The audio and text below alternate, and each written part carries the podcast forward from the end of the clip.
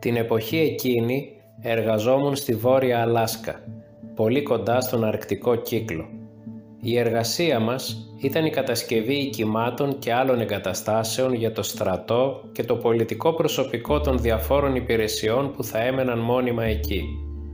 Με άλλα λόγια μια ολόκληρη πολιτεία που ξεπηδούσε σιγά σιγά σε εκείνη την αχανή έρημη έκταση του βορρά.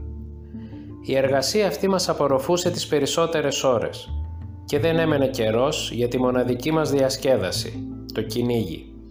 Για να συναντήσει κανείς τις καφέ αρκούδες, τα καριμπού, τα αγριοκάτσικα και τα άλλα ζώα που υπήρχαν άφθονα, έπρεπε να προχωρήσει αρκετά προς την περιοχή των λόφων και επιπλέον χρειαζόταν οδηγός που να ξέρει καλά τα μέρη. Έτσι, δέχτηκα με χαρά την πρόσκληση του φίλου μου Καρλ για μια τριήμερη κυνηγετική εκδρομή προς τη βορειότερη ακτή της Αλάσκας, που περιβρέχεται από τη θάλασσα Μποφόρ του Αρκτικού ωκεανού. Ο Καρλ είχε ένα μικρό τριθέσιο αεροπλάνο, που θα έλυνε περίφημα το πρόβλημα της μετάβασής μας.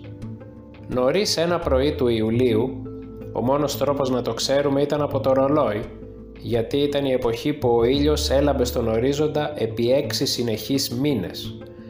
Φορτώσαμε τα εφόδια μας στο υδροπλάνο και απογειωθήκαμε.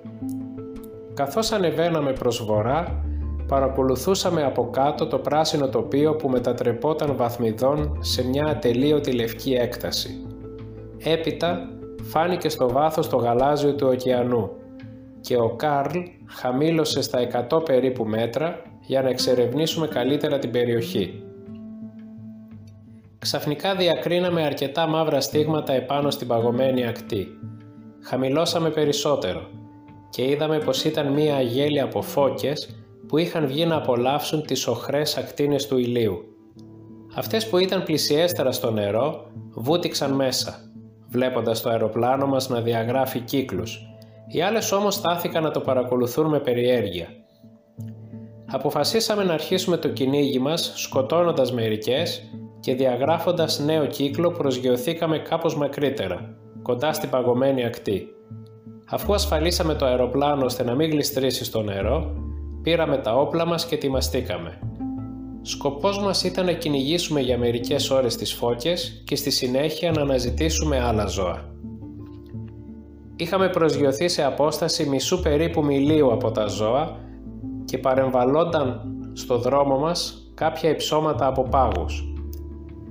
Εγώ θα προχωρούσα από την παραλία, ενώ ο Καρλ θα πήγαινε από το πίσω μέρος ώστε να βάλουμε στη μέση τις φώκες. Είχα βαδίσει κάπου 250 μέτρα και σκαρφάλωνα στην πρώτη ανομαλία των πάγων όταν αντίκρισα ένα θέαμα που δεν είχα ξαναδεί στη ζωή μου. Μία τεράστια λευκή αρκούδα ήταν μέσα στη θάλασσα, λίγα μόνο μέτρα από την παγωμένη ακτή και έκανε χίλια δυο παιχνίδια, απολαμβάνοντας μόνη της τα χάδια του νερού. Τα καμώματά της μου θύμισαν έντονα ευτυχισμένο παιδάκι που τσαλαβουτά στην παραλία. Είχα απορροφηθεί τόσο πολύ από το θέαμα, ώστε είχα ξεχάσει εντελώς πως ήμουν οπλισμένος. Ξαφνικά η λευκή αρκούδα πήδησε έξω από το νερό.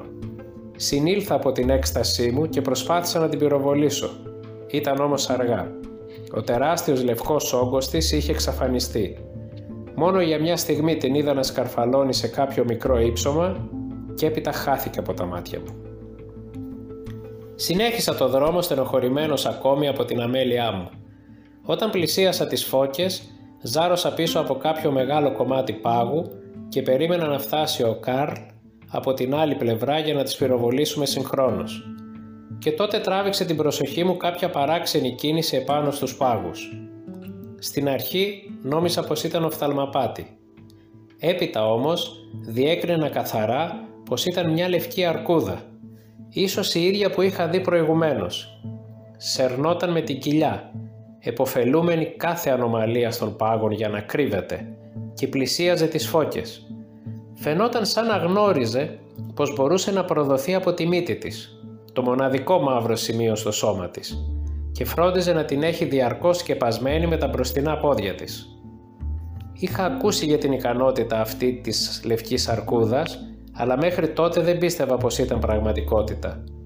Είχα ακούσει επίσης για τους πρώτους εξερευνητές του Αρκτικού, και τις επιθέσεις που τους έκαναν οι πολικές αρκούδες. Τους νόμιζαν φώκες επειδή φορούσαν γούνινα πανοφόρια του ίδιου χρώματος με το τρίχωμα των ζώων. Έκανα αυτές τις σκέψεις ενώ μπροστά στα μάτια μου το δράμα του θανάτου πλησίαζε το ζενήθ του. Και δεν μπορούσα ούτε καν να φανταστώ πως θα ήμουν ένας από τους κύριους πρωταγωνιστές του. Η προσοχή μου ήταν συγκεντρωμένη στον κίνδυνο που απειλούσε τις φώκες. Υπήρχε κάτι το κομικοτραγικό στην κατάσταση. Η αρκούδα παραμόνευε τα ζώα και εγώ με τη σειρά μου παραμόνευα την αρκούδα. Ήταν αδύνατο να περιμένω περισσότερο τον Καρλ γιατί μπορούσε να μου φύγει το θηρίο. Τράβηξα με τα δόντια το δεξί μου γάντι και σηκώνοντας το όπλο σκόπευσα με προσοχή. Έπειτα πίεσα τη σκανδάλη. Και την ίδια στιγμή αισθάνθηκα σαν να είχε γκρεμιστεί επάνω μου ολόκληρος ο θόλος του ουρανού. Τη μια στιγμή πυροβολούσα και την άλλη βρέθηκα πλακωμένος από κάποιο άγνωστο βάρος. Φαντάστηκα για μια στιγμή πως είχε κραγεί το όπλο μου και είχε προκαλέσει κατολίσθηση πάγου. Είχα πέσει με το πρόσωπο και έκανα απεγνωσμένες προσπάθειες για να κινηθώ και να αναπνεύσω. Και σαν να μην έφτανε αυτό, αισθάνθηκα στο δεξιό μου ώμο ένα δυνατό πόνο, σαν να μου κάρφωναν πέντε μαχαίρια συγχρόνως. Με πιάσε πανικός. Δοκίμασα να φωνάξω, αλλά η φωνή μου πνιγόταν στον πάγο. Έπειτα, το πράγμα που με σκέπαζε τραβήχτηκε ξαφνικά και αισθάνθηκα πάλι στα ρουθούνια μου τον παγωμένο αέρα. Άκουσα έναν περίεργο αλλά και άγριο γριλισμό. Προσπάθησα να προσαρμόσω τα μάτια μου στο δυνατό φως έπειτα από το σκοτάδι του πάγου. Και τότε είδα με απερίγραπτο τρόμο να στέκεται μπροστά μου σε απόσταση ενός μόλις μέτρου μια τεράστια πολική αρκούδα. Η πρώτη μου σκέψη ήταν να το βάλω στα πόδια. Το ζώο θα με είχε νομίσει προφανώς για φώκια και βρισκόταν σίγουρα σε αμηχανία ανακαλύπτοντας το σφάλμα του. Έπειτα θυμήθηκα κάτι άλλο που είχα ακούσει για τις αρκούδες. Ότι δεν πειράζουν τους νεκρούς. Προτίμησα λοιπόν να μείνω ακίνητος, με την καρδιά παλόμενη από αγωνία, περιμένοντας το τελικό χτύπημα του θηρίου. Ξαφνικά το είδα να ανασηκώνεται στα πίσω πόδια και να κάνει ένα βήμα μπροστά. Ο φόβος με παρέλυσε. Αυτό είναι το τέλος, σκέφτηκα. Το μυαλό μου σκοτίστηκε. Καθώς λιποθυμούσα, άκουσα σαν σε όνειρο κάποιον μακρινό πυροβολισμό. Όταν συνήλθα, βρισκόμουν πάλι κάτω από το φοβερό βάρος. Με απεγνωσμένες κινήσεις κατόρθωσα να συρθώ και να ελευθερωθώ.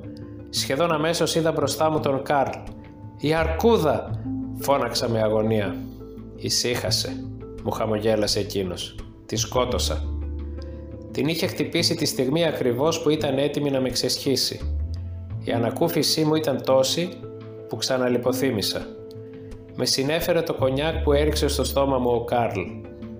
Μου είπε πως είχε επιδέσει το τραύμα και ότι είχα κάταγμα στην κλίδα. Έπειτα έφερε το αεροπλάνο και επιστρέψαμε αμέσως στον καταβλισμό μας για να με στείλουν εν συνεχεία στην πατρίδα μου. Κάπου κάπου αναλογίζομαι τώρα την περιπέτεια αυτή και μετανιώνω που δεν πήραμε μαζί και το τομάρι της αρκούδας. Ωστόσο, μετανιωμένος ή όχι, δεν θα ξεχάσω ποτέ τις στιγμές εκείνες όταν η μία αρκούδα παραμόνευε τις φώκες, εγώ παραμόνευα την αρκούδα και κάποια άλλη αρκούδα παραμόνευε εμένα. Θα είχε κάποιο άγριο χιούμορ αυτή η κατάσταση.